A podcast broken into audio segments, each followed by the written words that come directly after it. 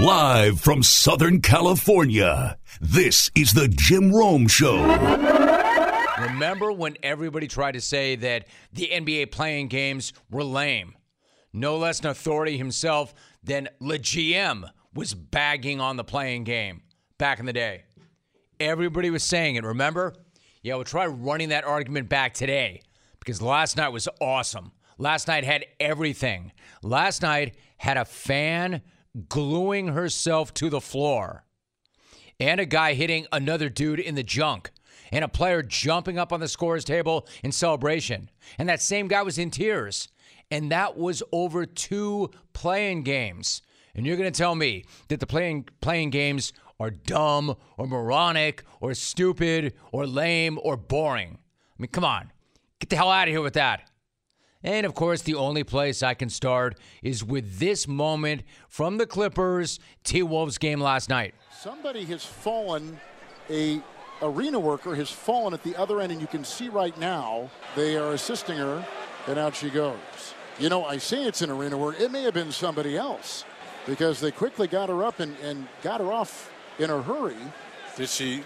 If she fell, is there blood down there? We've been told there was a protest, and I think she was writing something on the floor.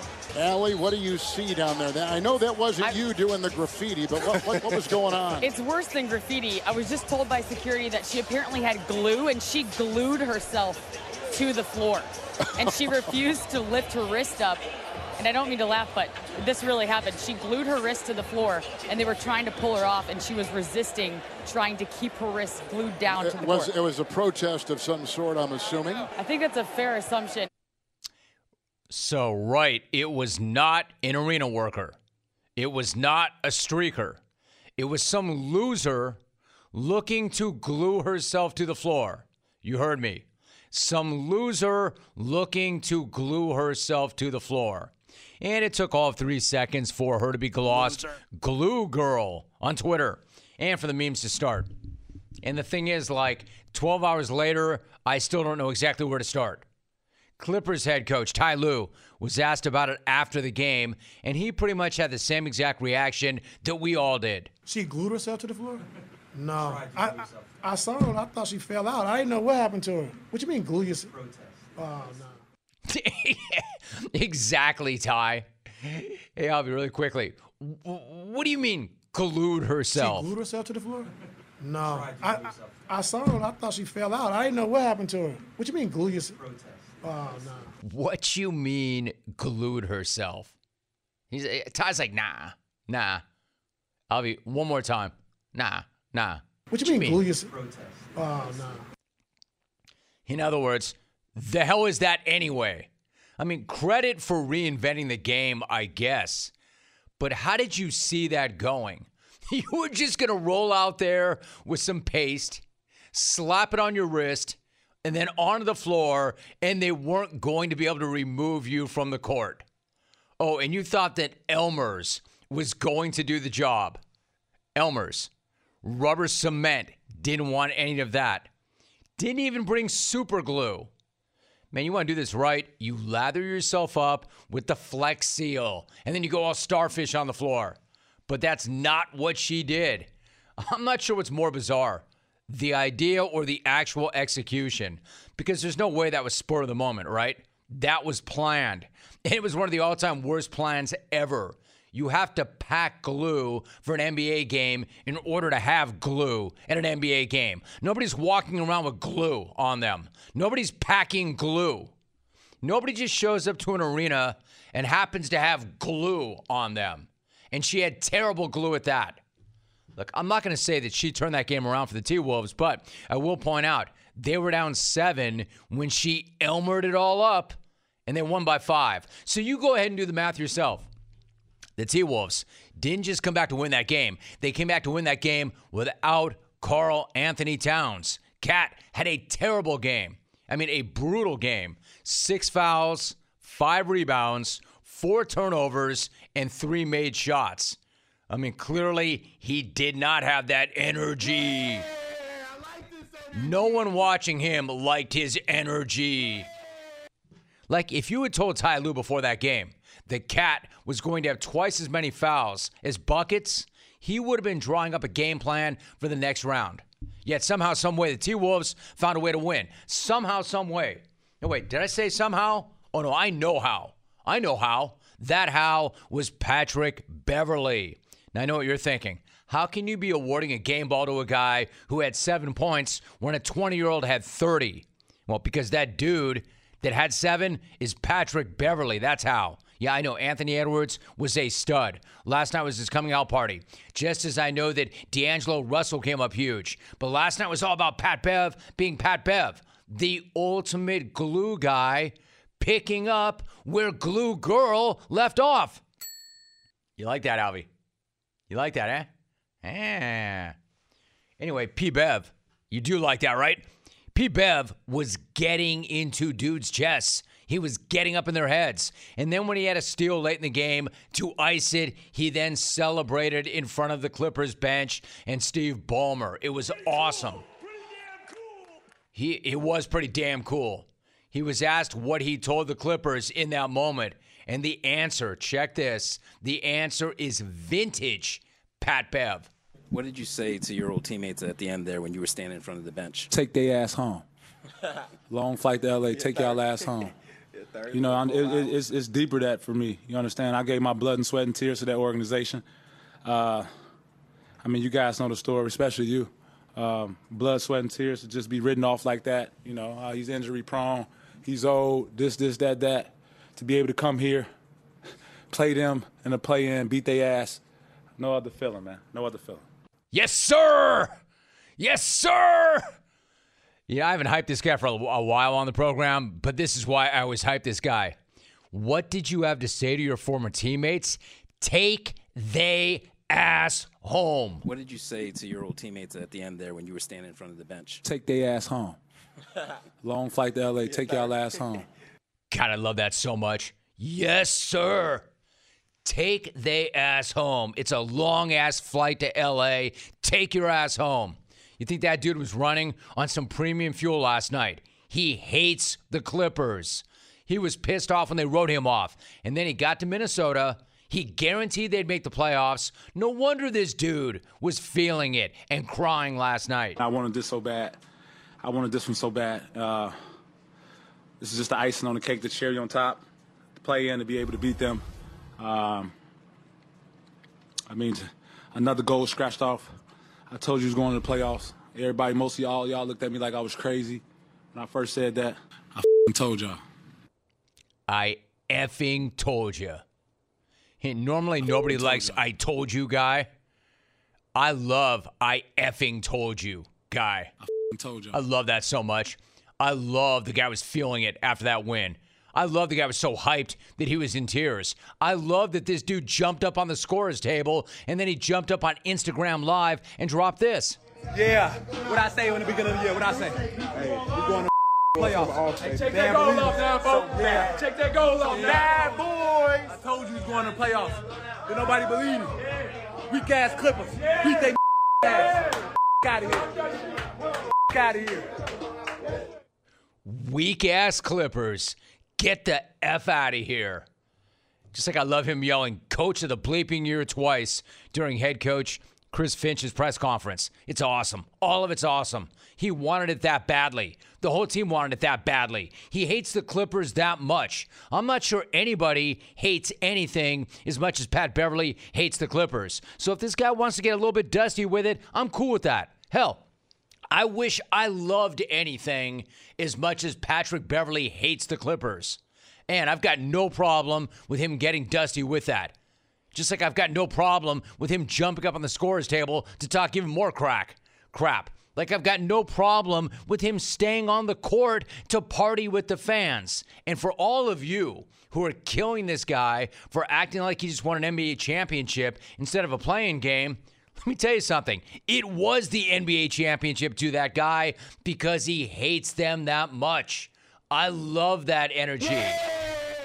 Who are we talking about here? We're talking about Patrick Beverley. This is what makes Patrick Beverley Patrick Beverley. This is what got this guy to that league. This is what makes this guy the legend. He's just a different cat running on different fuel. And if you disrespect him, this is what you're going to get.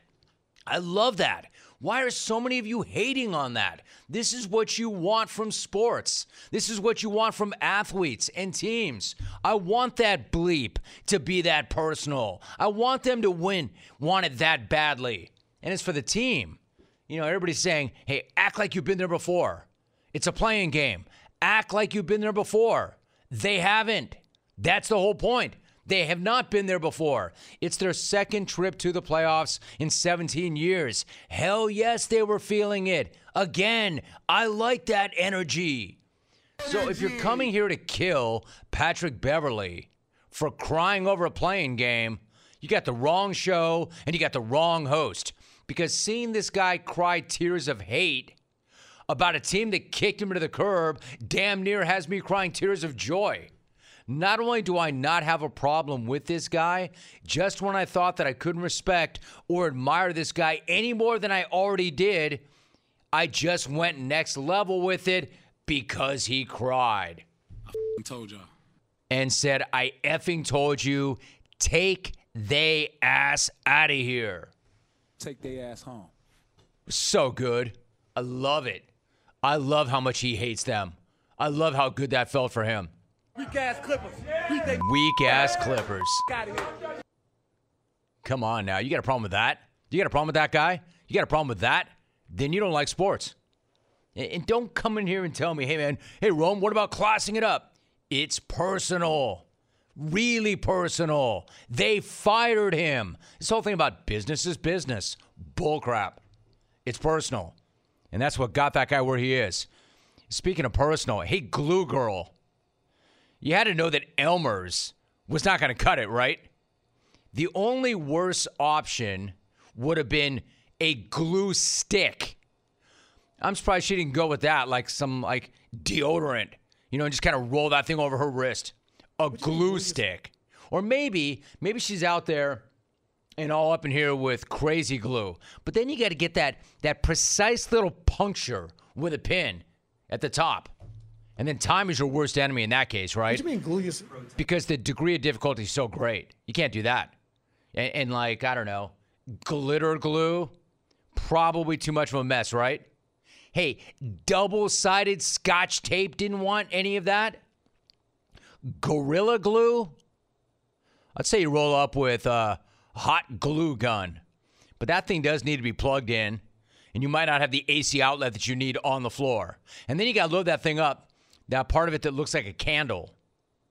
The worst part of Glue Girl is that it takes away from that crazy witchcraft that the red panda has. You know, you know that guy on the unicycle that kicks a bunch of bowls and cups onto her head? Any loser can try to glue their wrist to the floor. What do you mean glue your protest? Oh no. Todd's like incredulous. He's like, "What you mean glute?"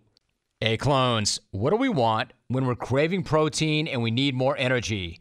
I'll tell you what we don't want bars, sugary snacks, energy drinks. Nah, we want beef, pure and simple. So where's the beef? It's in a package of Old Trapper beef jerky. Old Trapper is not your father's jerky, shriveled, dry, tasteless. No, Old Trapper beef jerky is made from lean strips of steak and quality spices that are smoked over a real wood fire. So it's tender and tasty, it's never tough. So, why is it so good?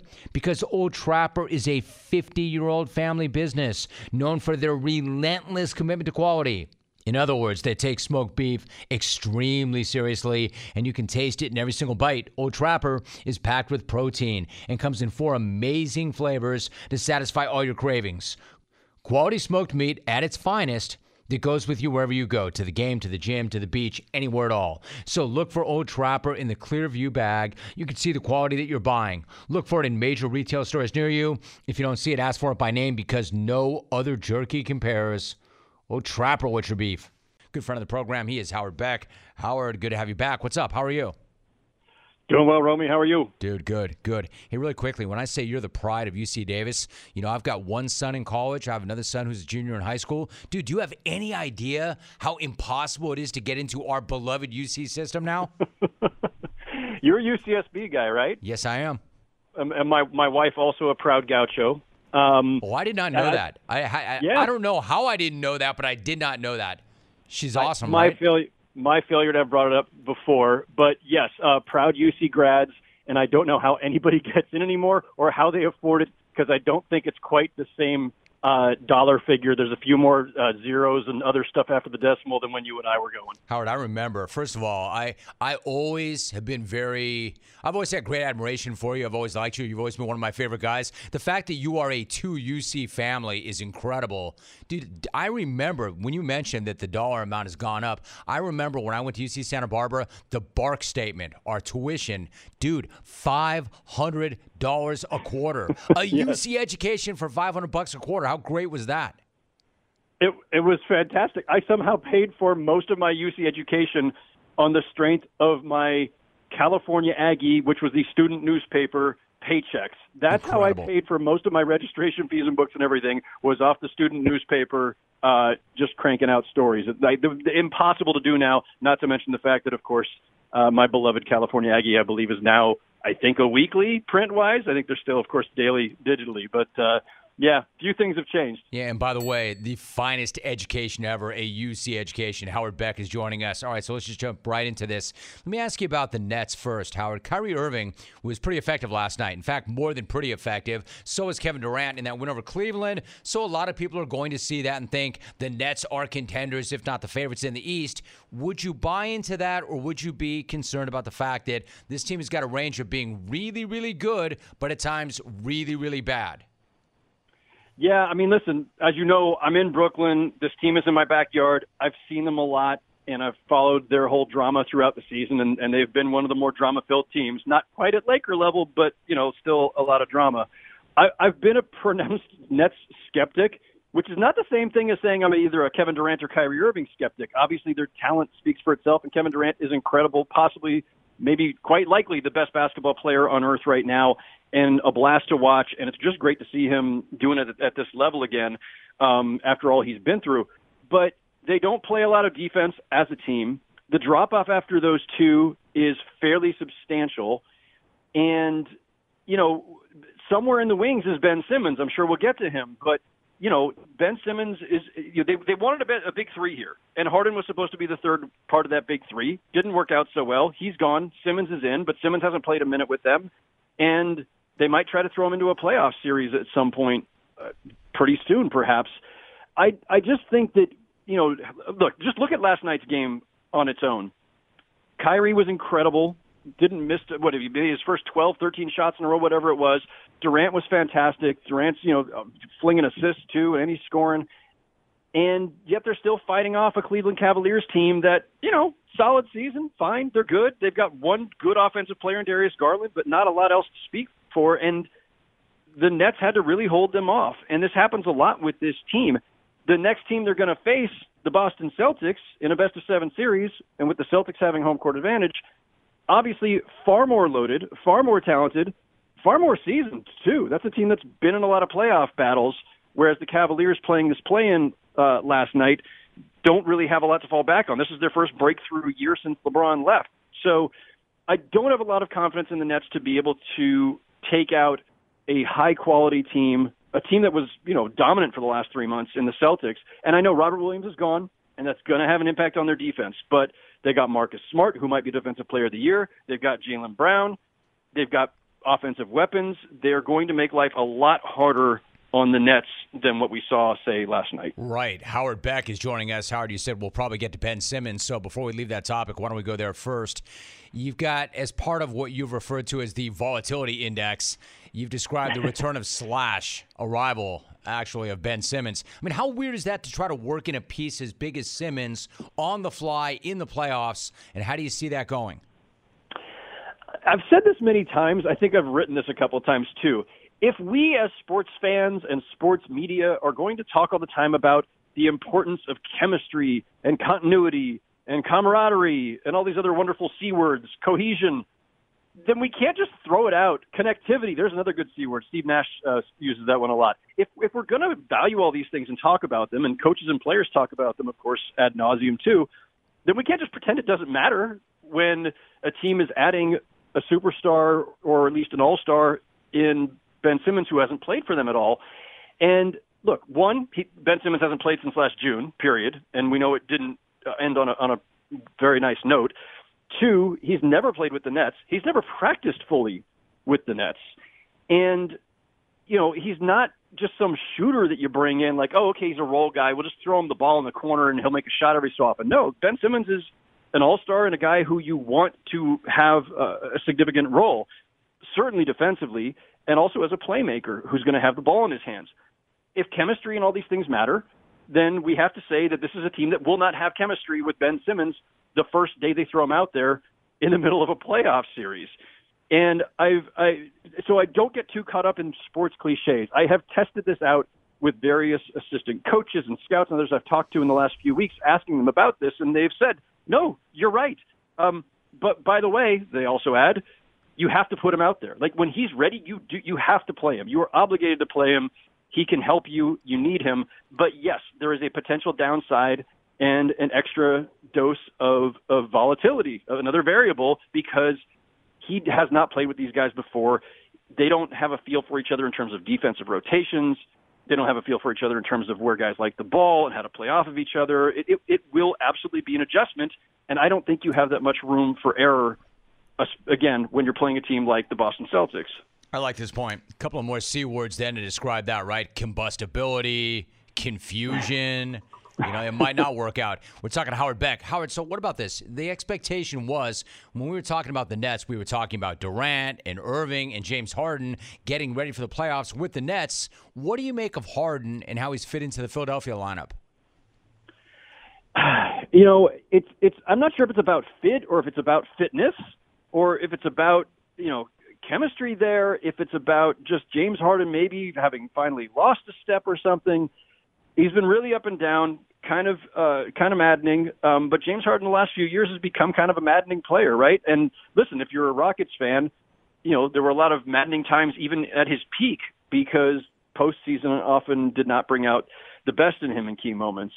So I, my my honest answer, Jim, I, I don't know what to make of the Sixers right now, and I don't know what to make of James Harden right now. But I will say, and this is not a unique opinion uh, across NBA media or, or within the NBA itself. There's a ton on the line right now for that team, and the the team they're facing in the first round, the Raptors, is really good. Like they don't have a Joel Embiid, they don't have a James Harden, but they've got a bunch of guys who can all do a lot of stuff with the ball in their hands. They're all very interchangeable. They can all pass and shoot and make plays and defend across multiple positions. They're it's a a unique team and a really talented team, there's no guarantee the Sixers are, are getting out of the first round. And if they don't, given the investment they've made in James Harden and the investment that they have yet to make in terms of a contract extension this summer that everybody expects – there's there's a lot riding on that first round series for them. No doubt. Howard Beck joining me for a few more moments. Howard, you mentioned the Lakers, so let me ask you: when you see how they handled the firing of Frank Vogel, and then how the front office and their star players handled their end of season meetings with the media, what kind of thoughts do you have? Uh, just that you know the that's that's a team that has always had drama. You and I both know this. We followed the franchise closely for a lot of years. And sometimes it's good drama, sometimes it's bad drama, sometimes it's a mix of everything all at once. I mean that that the bloodletting the other day, from the firing of Vogel to Westbrook's comments to everything else, it, it, it none of these things are, are, are a good sign, clearly. And for a team that was in the finals and winning a championship, you know, just a year and a half or so ago, um, it's really striking just how far they've fallen. It's not just what happened in the standings. And yes, okay, of course, there were some injury issues, but there are chemistry problems, there's roster construction problems, and, and salary cap problems. And I think you know th- there's got to be some internal drama there too, just because of some of the decisions they've made have have failed so spectacularly. You've got to think that there's at least a little self-reflection going on about that. And then the handling of the Frank Vogel thing was was you know that was that was just a disgrace. Obviously, Le- leaking that out before you've actually talked to him about it, um, and that that has that has absolutely been noticed around the league. Like this is not just media people, you know, doing you know doing our usual. Oh, you know, they're gonna that's gonna send the wrong message. No, like people are talking about this around the league. They're talking about how Frank Vogel was handled um, and and how badly that was handled.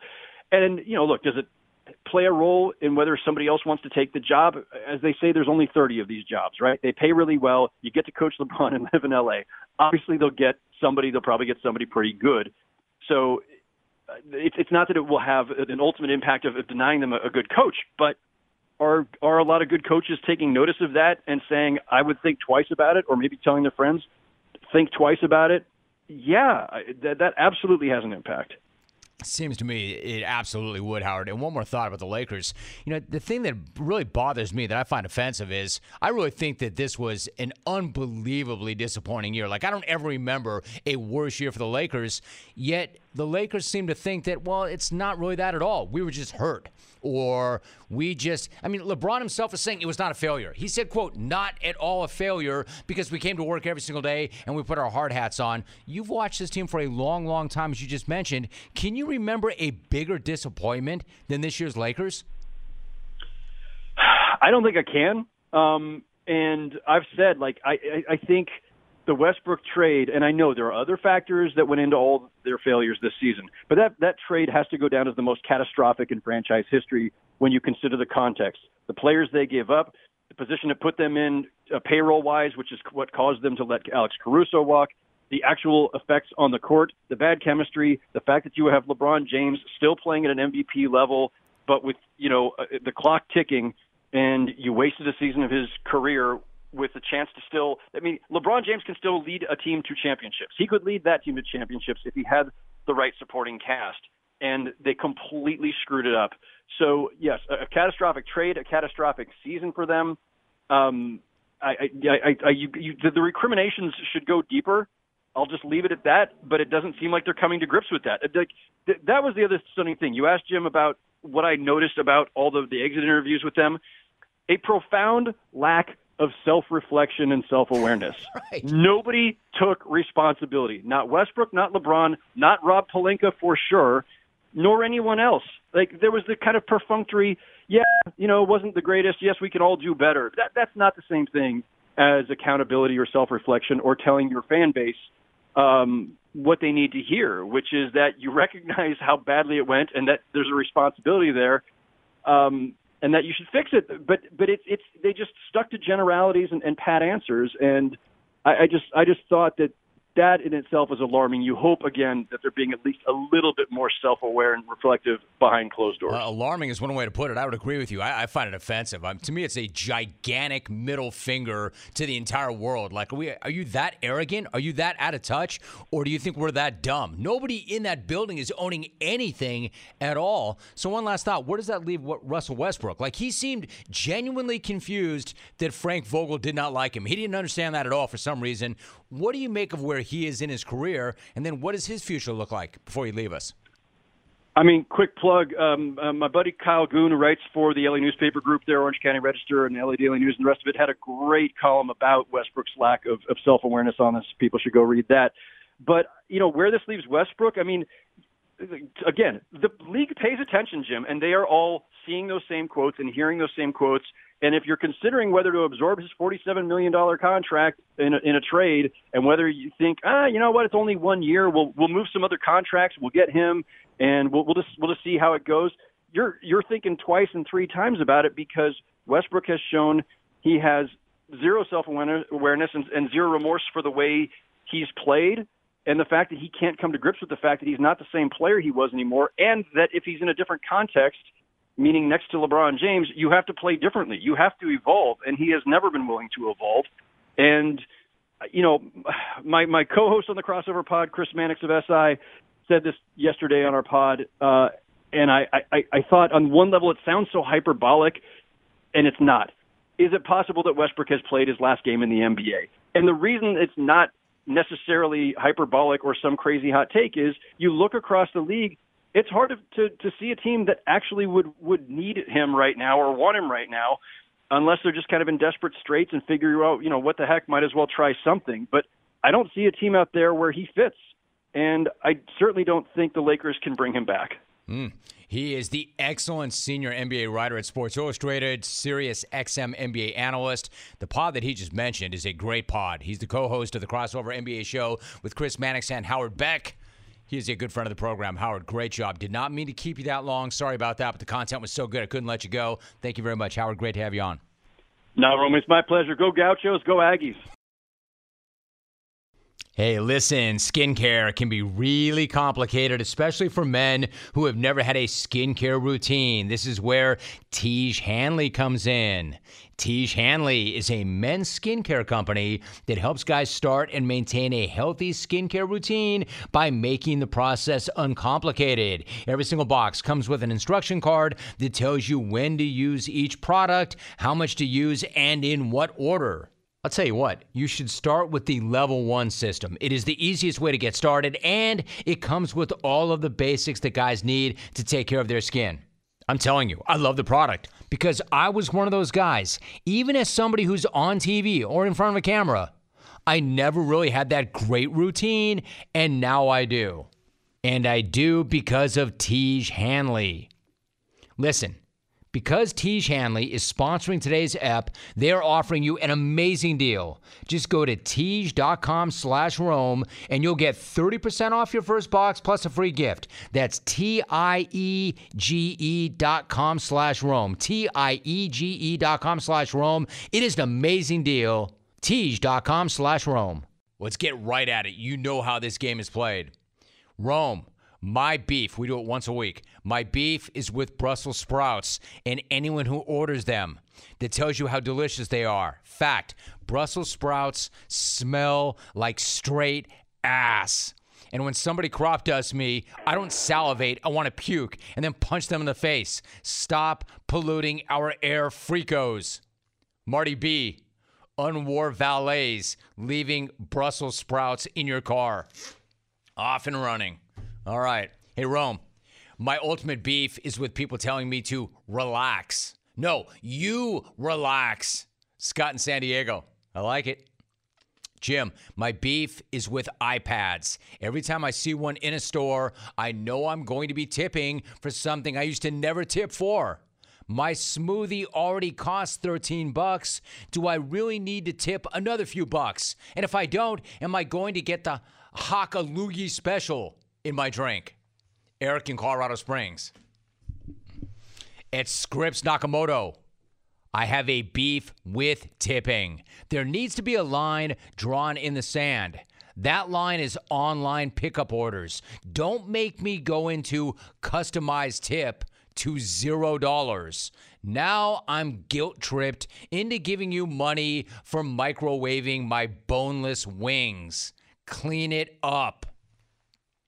Romy, my damn wife is my beef. As soon as she gets a little green herb in her system, she has diarrhea of the mouth. Getting ready to watch a movie and getting to the good parts, and she decides she wants to have a full blown ass conversation. WTF? Shut up and enjoy your high and let me watch the damn movie. Thanks for letting me bitch for a minute. Trev and SLC. That's what it's for, Trev. The beef segment. Anything you want. Rome, my beef is with Bike Guy. I get it. Your outfit provides comfort and less drag. But what I don't get is why it's necessary to parade around in that gear when you're inside an establishment. The last thing I want to see when I'm at a bar or restaurant or gas station is your vacuum sealed junk in spandex and the chosen route of your crack sweat. Do us all a favor and throw a pair of shorts into that fanny pack.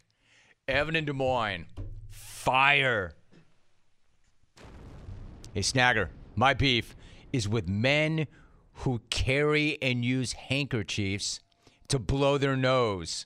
There is nothing more disgusting than seeing some old dude leave his nostrils in one, sounding like an elephant, and then take this take this snot booger filled rag and put it back in his pocket.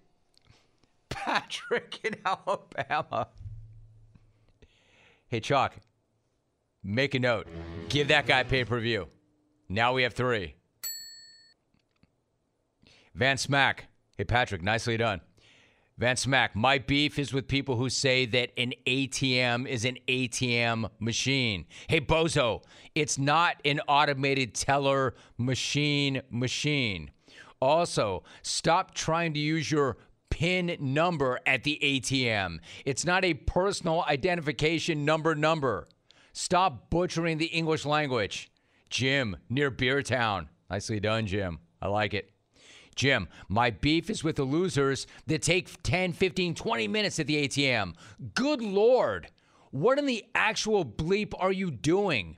Put your card in, enter your PIN, take your money, drive away, and don't get me started on the people that insert and remove their ATM cards two to three times and wait for a paper receipt that we all know they're going to throw away. Thanks, Paul in Albany. Unapologetically rocking cargo shorts.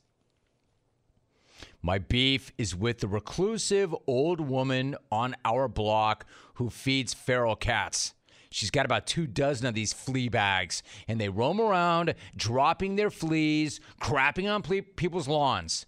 She says they are her quote, family. Hey, whack job, get a life. Family. War the big head mastering English as in second language. Stephen Stockton. Chris Coons 3 tweets Jim, I have a beef. My beef is with my cat. This a hole comes by me to get pet and seconds later bites my hand and runs away. Ungrateful little bastard. Hey, Rome, I've got a beef with the construction company that didn't properly tie down the plywood on their truck before driving on a major highway. One of those 4x4 pieces of plywood blew off of the truck and straight into my windshield. Luckily, I was not injured. Hey, construction kooks. It's a safety check. Too much to ask for before hitting the road. Johnny in Green Bay actually sent a pic of a totally busted windshield. That's bad. Hey, Jim, my beef is not Lotto gas station guy. It's the numbskull in front of me at the racetrack. He took five minutes to count 500 cans to place a bet. The dude didn't even bet a horse at the track that we were at. War irate Craig trying to glue himself to the dirt track at Santa Anita.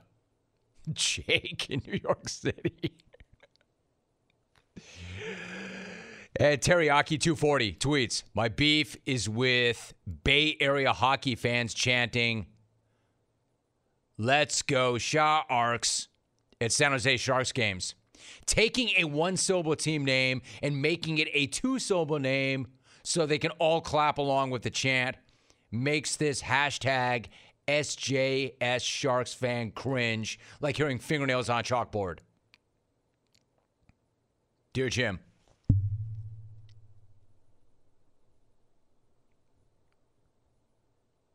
My beef is with dollar stores. They've changed their prices to more than a dollar, but they still call themselves dollar stores.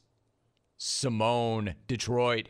War Lady Beefers. War Lady Clone. That's how she signed it. Rome. My beef is with who is the GOAT debaters between LeBron and MJ. It is such a tired and stupid discussion to even include LeBron in the same room as MJ. It's essentially comparing Space Jam 1 to Space Jam 2. The fact that LeBron called that garbage of a season, quote, not a failure, tells you all you need to know about who truly is the greatest. No more discussing this fake debate because you wish you saw greatness. Jeff from PDX. I mean, again, could you imagine Kobe Bryant standing up after losing 49 games and missing the play in game and saying, Oh, that's not a failure? I mean, not, not at all. Not at all. Kobe Bryant. You know, the guy wore the same Laker uniform. Can you imagine Kobe Bryant ever saying that? Trader Brent, Romy, I have a beef with my cows. We give these stupid bitches only one avenue to leave the pen the gate. But oh no, they have to try to jump over the fence like the herd of stupid idiots that they are.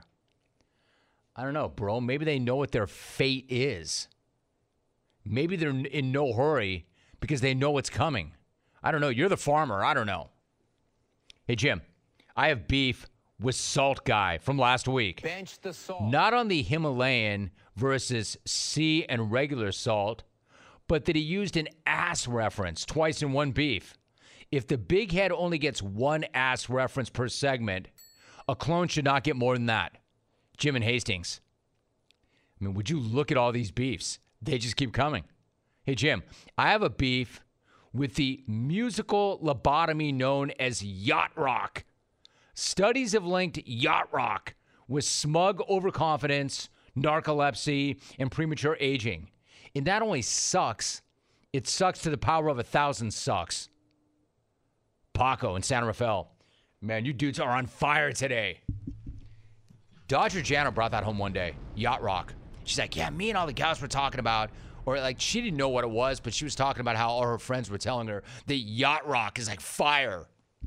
I'm like, sweetheart, darling, don't bring that bull crap around here. We're not doing yacht rock in this house. Come on now. Yacht rock. This says, I have a beef with the song I Love Rock and Roll by Joan Jett and the Black Somethings or Other. Hey, Pinky Tuscadero, if you actually love rock and roll or any music or any sound in nature, you would never have recorded that soulless, vapid, insipid, cardboard piece of crap. Even the song I Want to Know What Love Is and John Neem's entire catalog cannot stomach that anti rock and roll vomit. Dennis in San Luis Obispo, dude, I'm not even kidding. Chalk, give him one. Give him a pay per view. Incredible. This is one of the greatest beef segments ever. Ever. Romy, my beef is with naked mole rats. I mean, come on. Is it a mole or is it a rat? We all know what an unattractive quality indecisiveness can be. So put on some clothes and pick a side, little man. Thanks for the time, Jim. I'm out. Chris in Colorado Springs. I hope this segment never ends. Ryan in Sacktown wants some. JR. The bras call reminded me of a huge beef. I can't stand people spitting into the bucket while wine tasting. Bruh. Turtleneck Tan Man. My beef is with that clown ass that tried to say that Brussels sprouts taste nasty and smell bad. Obviously, this clown does not know how to cook them correctly. How about you learn to cook right instead of bitching about how something tastes nasty? It's nasty because your cooking sucks. Step it up, you phony. Come on, Mario. You don't mean that. This dude's taking up for Brussels sprouts. Dude, you owe me a pay per view.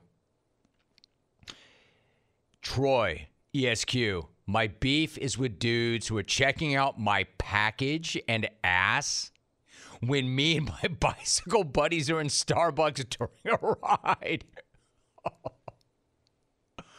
wow. Dear Jim, my beef is with Patrick in Alabama. What does he want us to do? Wipe our noses with our shirts? Like now we're getting multiple beef reactions to beefs.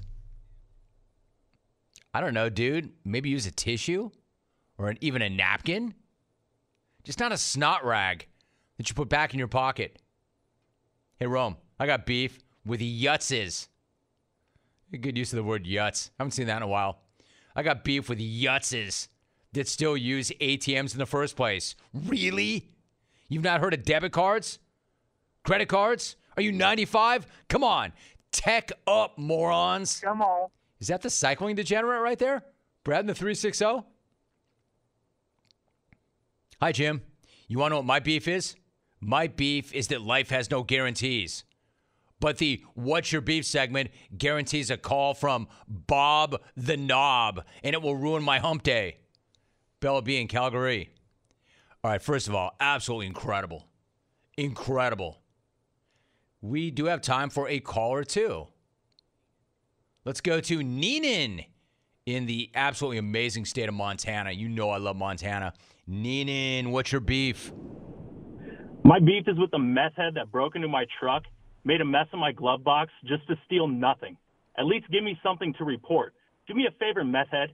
Next time you walk by my truck, make sure you're not on that Montana shaft sugar. Thanks. My man Neenan. No way, a meth head in Montana? Montana, don't at me. You know I love that state so much. 1 800 636 8686. Let's go to Travis in Green Bay, right? Travis, what's your beef? Hey, Jim, my beef is with outdoor events, especially sports, that don't have enough bathrooms. I was in the Deer District after the Bucks won last year. They were cramming three guys in a porta potty. Event planners, we drink beer, we got to pee. Travis in Green Bay from the Deer District. Three dudes in a porta potty. Let's go to Mike in Tampa. Mike, what's your beef? Romy, my beef is with Matt in LA, specifically when he starts his calls sounding like a child reading a map for the first time in its life and then tags it with, You're welcome. You're welcome. Matt, literally no one has ever thanked you for calling. Out. Mike in Tampa. That's funny. Uh, I hate to do it, but I've got a guest coming up, so I'm going to walk off on that. That was one of the all time beef segments. Hey, you know, the very best athletes know that your championship body is not built in a single day. Well, the same is true when it comes to long term financial goals. Get financially fit with M1 the Finance Super app. It is commission free and it makes growing your money easier so you can strategize for the end game. Build a custom portfolio or choose a pre built portfolio that speaks to your goals. Then, automate your everyday money moves, and use your extra time to watch the highlights. They even make it easy to stick to your investing strategy by automatically rebalancing your investments every time you buy into your portfolio, keeping your investments close to where you want them to be. That way, your portfolio sticks to the plan for the long game. There are no huddle ups necessary. Do this. Visit m1finance.com/sports that's M with the number one to sign up and see why Money, Investopedia, and Yahoo Finance are all proud super fans of M1. That's M, the number one, dot com slash sports. Investing does involve risk, including the risk of loss. M1 Finance LLC, member FINRA, SIPC. Adam Oller is my guest. Adam, it's great to have you on the show. How are you? I'm doing well, man. Thank you for having me on. How are you doing today? Adam, I'm great. It's really nice to talk to you. You have one of the all time great, great stories, which I want to get into in a moment. But can you take me back to last night and we'll get into what led up to that? But what were emotions? What were they like running through you when you took the bump last night against the Rays? Oh, it was great, man. I mean, I wouldn't say I was extremely nervous. As like for the game itself, uh, as opposed to like being just nervous in general. For I had you know 25 different friends and family, and uh, they're watching, and agent, family, friends, all that flew in from all all different parts of the country. Uh, so that that added a little little pressure to it, but it was uh, it was awesome, man. I mean, stepping out onto the field for the first time, like for major league debut, even though you know it didn't go necessarily as as I would hope. Uh, you know, it is what it is. But it was uh, it was a surreal experience getting to getting to stand on the mound on a big league field. Adam, I think people when they start to hear this story, they'll better understand what we're talking about here. Like if we were to go back a little bit, you played your college ball at Northwestern State in Natchitoches, Louisiana. What were you like as a pitcher in college, and what were your thoughts when it came to playing pro ball? Um, so when I went to college originally, it wasn't it wasn't necessarily like I know a lot of people say like they you know they go to Division One and all that stuff to to eventually get drafted and play play in the big leagues. But to be completely honest, I mean that that wasn't my intentions uh, going into college. My intentions were just trying to do my best to you know get school help help to get school paid for. And uh, it was kind of after my after my freshman year, getting you know the freshman All American and freshman of the year, that it, it kind of clicked like okay I might actually have a chance. And then you know second year did well and then third year you know All American again, pitcher of the year, all that, and uh, that was kind of when it was like, oh, okay, like I got a shot at actually making a career out of this, and uh, it was just kind of kind of happened like not out of nowhere because you know I was good in high school and stuff, but it was it was not anything that was really on my mind at that time until it became a reality. Adam Oller is joining us. So then you're selected in the 20th round of the Major League Draft by Pittsburgh in 2016. What were your first few years in the minors like? Uh, pretty pretty prototypical minor league lifestyle. I mean, rookie year, uh, you know, it's not glamorous by any means, but uh, it was it was awesome getting that first you know professional debut uh, in Bristol, Tennessee, and then from there it was just kind of the grind, as you would say. Uh, you know, just kind of working things out. You know, working in the off seasons, doing different jobs here and there, giving lessons, doing all that, and then uh, trying to keep right to to hopefully make it one day. And you know, luckily, it you know, long, long, long journey, but. uh you know, we, we did it. So uh, it was it was all worth it in the end. Adam Oller joining us. Adam, it's amazing. I think people tend to kind of forget, like you think about the long bus rides, but the fact of the matter is you don't make a whole lot of money. And you said you had a number of jobs. Like, what kind of jobs did you do back then? And then how were you able to balance those jobs and trying to stay in shape and get the work in that you had to get in for baseball? Oh man, I've I've, I've worked a lot of different jobs. Uh, you know, I've I've given lessons every off season. Uh, I I think I worked at Home Depot one off season. I valeted cars for uh, a steakhouse in in uh, in Texas one off season. Substitute taught for at the high school I went to for three, two or three off seasons. Uh, last off season, I I bartended, waited tables. Um, you know, I've, I've done I've done all of it, and uh, you know, it's tough. Like a lot of people, a lot of fans and stuff like that don't don't understand that, you know, with the way that minor leaguers are getting paid, that that it's not all if you're not the guy that signs for you know millions of dollars in the draft, you you got to you're making you know I think my first first season in pro ball I think I made like fifteen hundred a month and before taxes, so you know paying rent, doing all that, and then also having to work in the off season, you got to find time in there as well for for training, throwing, eating right, and all that costs money. So you can't just sit around and train all day. You gotta you gotta work a job and then find time in between to, to go train. So I'd train at five in the morning some weeks, and then some weeks I'd train at six o'clock at night, just depending on uh, my work schedule.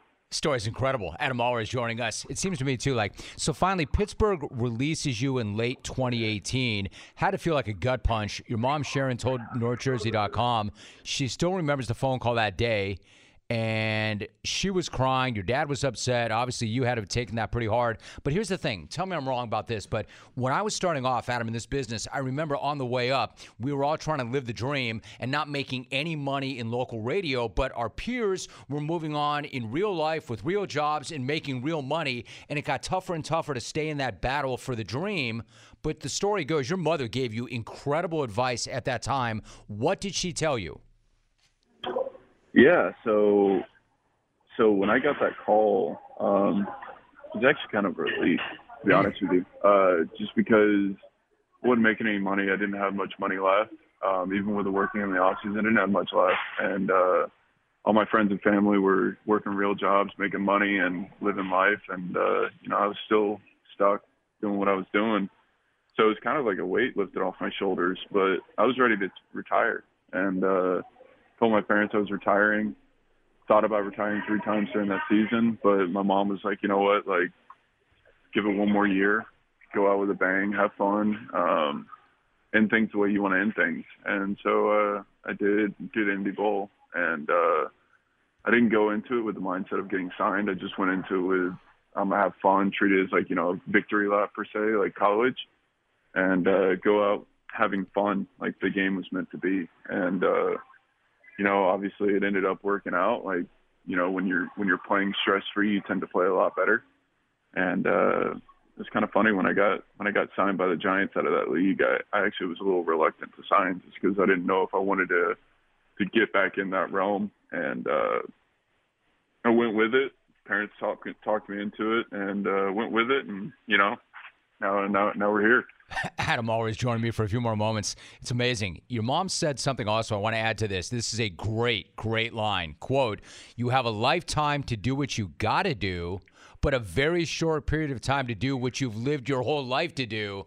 I mean, that is some amazing advice right there. I, I think that in and of itself is awesome. What about you went to Australia? What was it like to play ball in Australia? Oh, it was awesome. I, I recommend it to everybody. It was it was the most fun I've had in my my entire life playing over there, getting paid to play over there. People over there are awesome, just very genuine people. Um, you know, it was it, it was it was a great time. I learned a lot over there. Um, I wasn't necessarily going over there to like see how well I could throw. I was trying to go over there to to work on things that the Mets at the time wanted me to work on, and uh, you know, learn learned a cutter and a couple other couple other things that I, I took back with me and ended up using those into that season, which led to having a having a good season that year. So uh, I learned a lot over there, and it, it it was definitely to this day one of the best best times of my entire life. Yeah, and one last thought. One of my favorite guys ever, and somebody I've talked to for a number of years, Dave Stewart was on the pregame show yesterday, and he's an absolute legend and an icon. And this is not a guy. If he says the things that he said about you yesterday, you know you've earned it. He was talking about how competitive you are. He talked about your grit, your work ethic. This is one of the all-time fiercest competitors ever. What did it mean to you to hear that, or how that come back to you that he said that? And how would you sum up your journey?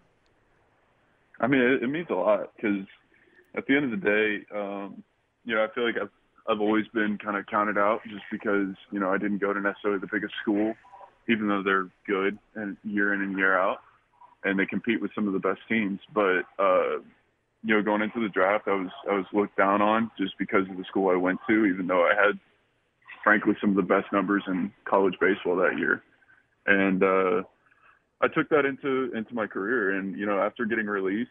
Uh, you know, I never really felt bad about myself. I was it was always like, you know, I'm always going to be considered the guy that nobody knows and is always going to be the underdog and you know, that's fine. I don't really care. I mean, at the end of the day, you know, I've got I've got good stuff. You know, last night uh I wasn't able to locate and that's just the end of it. I mean, when you can't locate as a starting pitcher, it's tough to have success. Uh but you know, not going to dwell on it. You learn from your mistakes and you move on and uh next outing will be better, and every outing after that. I mean, no doubt. My parents this, and uh, I've had a lot of bad outings in my career, and I've had a lot of good outings, and I'll have more bad outings and good outings in my career looking forward. If I was perfect, then this game wouldn't be very fun, now would it? It's the absolute best. I'm laughing because I've got a junior, a son, Adam, who's a junior in high school, who's a pitcher, and we talk about these things. Now we'll be sure to share some of that with him as well. He's an A's pitcher. He made his MLB debut last night. I told you it's an amazing story. Adam Oller, my guest. Adam, really nice to have you on. Appreciate you. Appreciate your story and journey. And let's make sure that's not the last time we do that. That was a lot of fun. Absolutely. Thank you for having me on anytime you want. I appreciate it, man. Clones, what do you want when you're craving protein or you need more energy? Not bars, not sugary snacks, not energy drinks. You want beef, pure and simple. Where's the beef? It's in a package of Old Trapper beef jerky. Old Trapper is not your old man's jerky, shriveled, dry, tasteless. Old Trapper beef jerky is made from lean strips of steak and quality spices that are smoked over a real wood fire. It's tender, it's tasty, it's not tough. And why is it so good? because Old Trapper is a 50 year old family business known for its relentless commitment to quality. They take smoked beef extremely seriously, and you can taste it in every single bite. Old Trapper is packed with protein. It comes in four amazing flavors to satisfy all your cravings. Quality smoked meat at its finest. It goes with you wherever you go to the game, to the gym, to the beach. So look for Old Trapper in the Clearview bag. You can see the quality you're buying. Look for it in major retail stores near you. Clones, if you do not see it, ask for it by name because no other jerky compares. Old Trapper, what's your beef? What's up, brah? Brah, what is uh What's up, dude? Uh nothing, brah. Uh, actually up in wine country, it's spring break, so of course, you know, I had to had to hit up the Vinos, brah. I haven't spoken to you in a little bit, man. How's your life going, So, brah? Everything good? You know what? Really good, really good. What wine co- are you in Napa? Are you in Sonoma? Are you in Santa Ynez? Where are you? Bruh, um, I'm actually I'm not a big Napa guy. I am El Paso de Robles, Oh, bruh, nice. which is one I of my it. fave spots, man. It's killer up here. Right on. Uh, listen, bruh, um, I, there's been a lot of Laker talk, and uh, I'm gonna. I know Rob Pelinka said he's not gonna point any fingers, but I'm definitely gonna point a finger. I'm gonna point a finger at Coach Frank Vogel and say thank you, Coach. Thank you for getting the team to play defense and win us a championship. Thank you for getting street clothes to play in the pivot, which helped us win a championship. But no thank you to the clown show, brah. And I know she's beloved. I love her. But this is on Jeannie Buss. She has been running this into the ground by hiring her friends. Pelinka, Kobe's former agent. I love uh, Kurt Rambis when he's fighting Kevin McHale, but not when he's invi- advising people. Linda Rambis, who even knows what she does. This reminds me of when Jim Buss was getting basketball advice from his like bartender bros. Um, we're making the, they're, they're making the Lakers look awful and not taking any responsibility. Uh, fire Pelinka, fire Clutch Sports, fire Rich Paul. I mean, LeBron, thanks for the championship. He's never going to be a beloved. His legacy isn't in forum purple and gold, bruh. It's, I mean, great, sure. And the trade that was awful was the one for Anthony Davis. You get a seven footer who refuses, literally said, I do not want to play the five. I don't want to play in the paint. You know what? A six nine point guard, I'm fine with. A seven foot point guard, don't need it, brah. Um, it, it's just been sad. Luckily, you know, the baseball season's starting and, and, you know, we can love our Dodgers, brah, but this has been totally awful. Um, I just wanted to let you know um, I got the order from Janet Bra. I'm bringing back some rosé from a couple spots, Bra, and some really good Syrahs.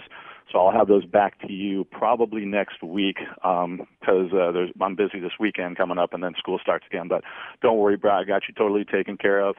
Shout out to the JTP. I know they love me, Bra. Also, Alvy, don't worry, Bra. I got something for you. Got some sparkling, Bra. All right, take it easy, Bra. I'll see you. Bra.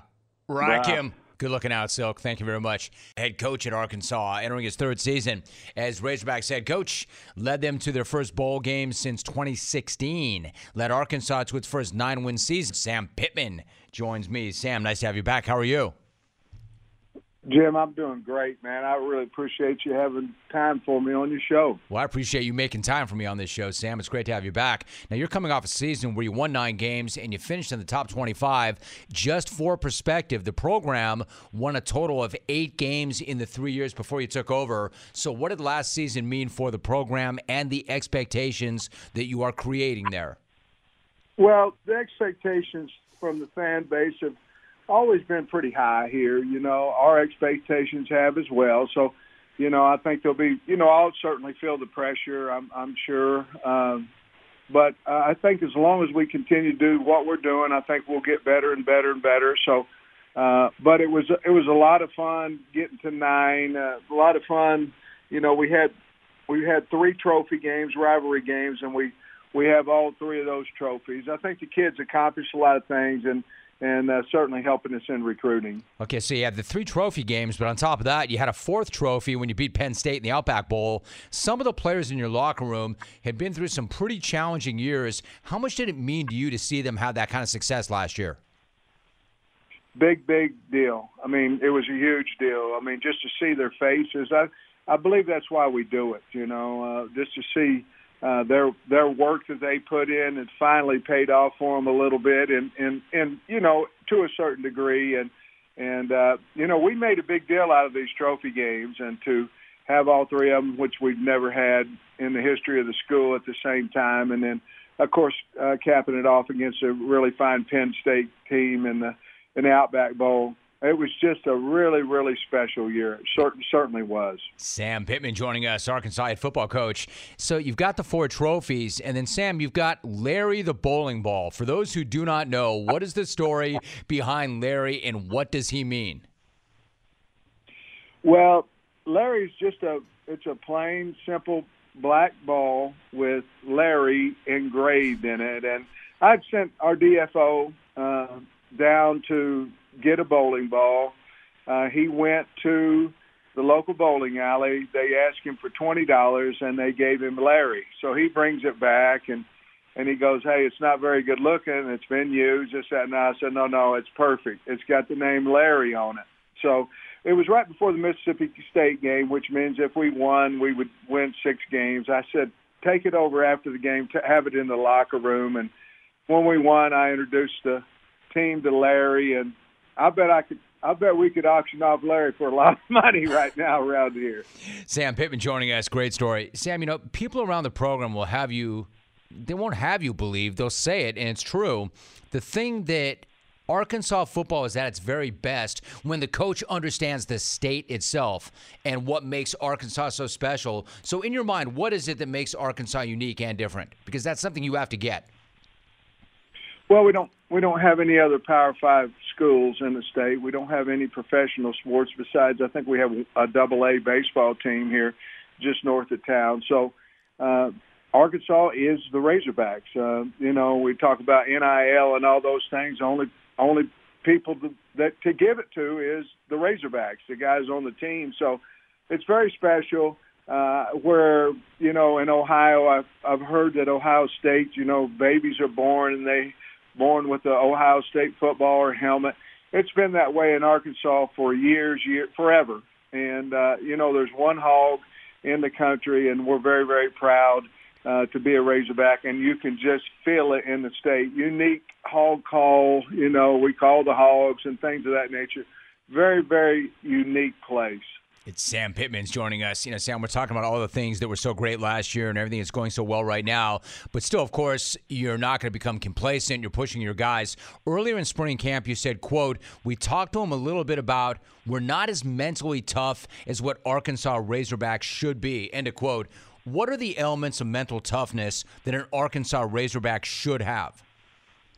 Well, I think your mind's so strong. I learned that when I was playing high school football from my coach. I credit with that. But, you know, your mind's so powerful, and your mind tells you exactly, basically, your mind could have you lim- limitless as an athlete if your mind would always tell you, hey, stay strong, be tough, um, um, play hard. You know, we, we try to base our team on loyalty and tough play and playing hard and the mind is what starts that going. And so we talk about it all the time, uh, you know, because everybody can go really kicking butt when everything's going good. If something's going wrong, our mind has to be strong enough to correct the situation fast and and get it handled. And that those are some things that we're working on right now in spring ball. And Sam, probably you could talk about this for weeks, but it's one of my favorite topics, especially at this time in my life. I'm curious. What we're talking about kind of is mind control, right? Either you control your mind or your mind is going to control you. How do you control your mind? How do you direct your mind? How do you start to kind of reprogram your mind so you're in control and it's not in control of you? Well, I think the first thing is is that you have to have some type of success, and the success doesn't doesn't have to be uh, life changing. Uh, success could be taking a step, the proper step as an offensive lineman, or doing well in school. You, to me, it's like losing weight. Uh, if you're going to lose 50 pounds, you're not losing in a week. You have to have some success, and it will help you towards losing weight eventually. And I think it's the same way with the mind I think if you start building confidence with the, what you're thinking in your mind, if you can start building confidence, I think your mind can take over anything that you possibly want it to. I, I, I believe that with all my heart. I, I, when I was in high school, we ran some some track, and I thought the coach was trying to kill us. We went up. We thought that the, it was over. We went up to the wrestling room.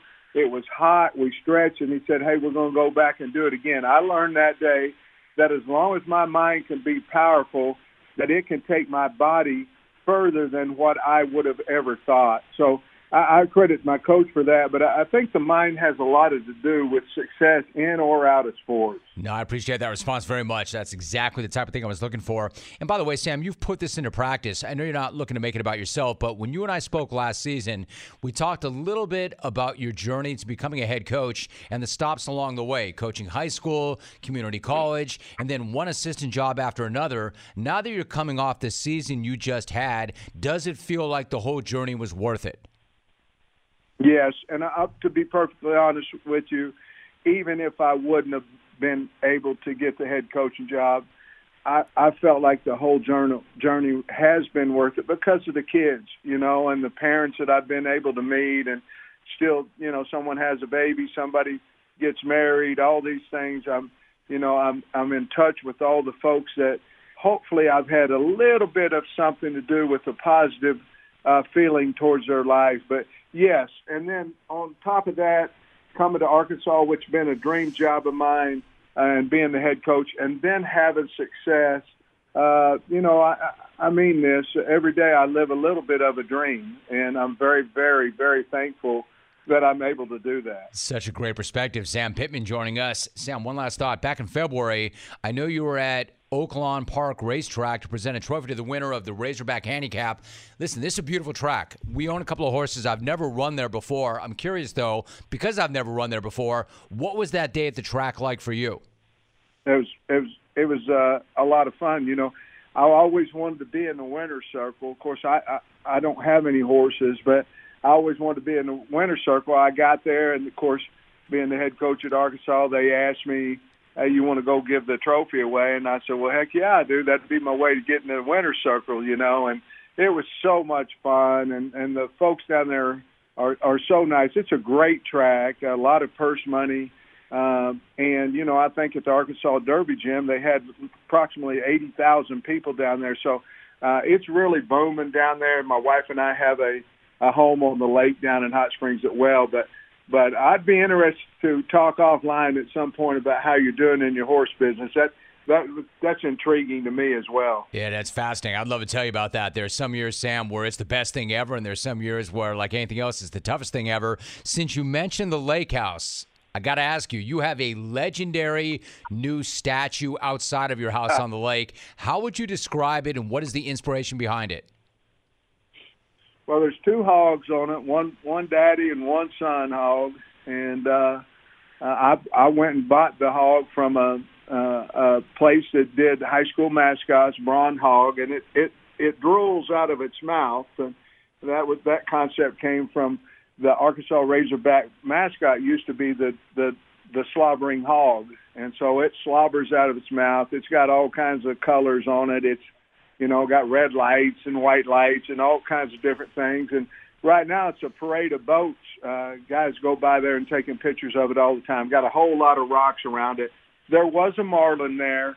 And then two days after Jamie and I bought the home, the a storm came through, knocked the mar- marlin down, and so immediately I went to Brandon White and I said, "Hey, here's my idea. What do you think?" And he made it so much better than I ever could have dreamt.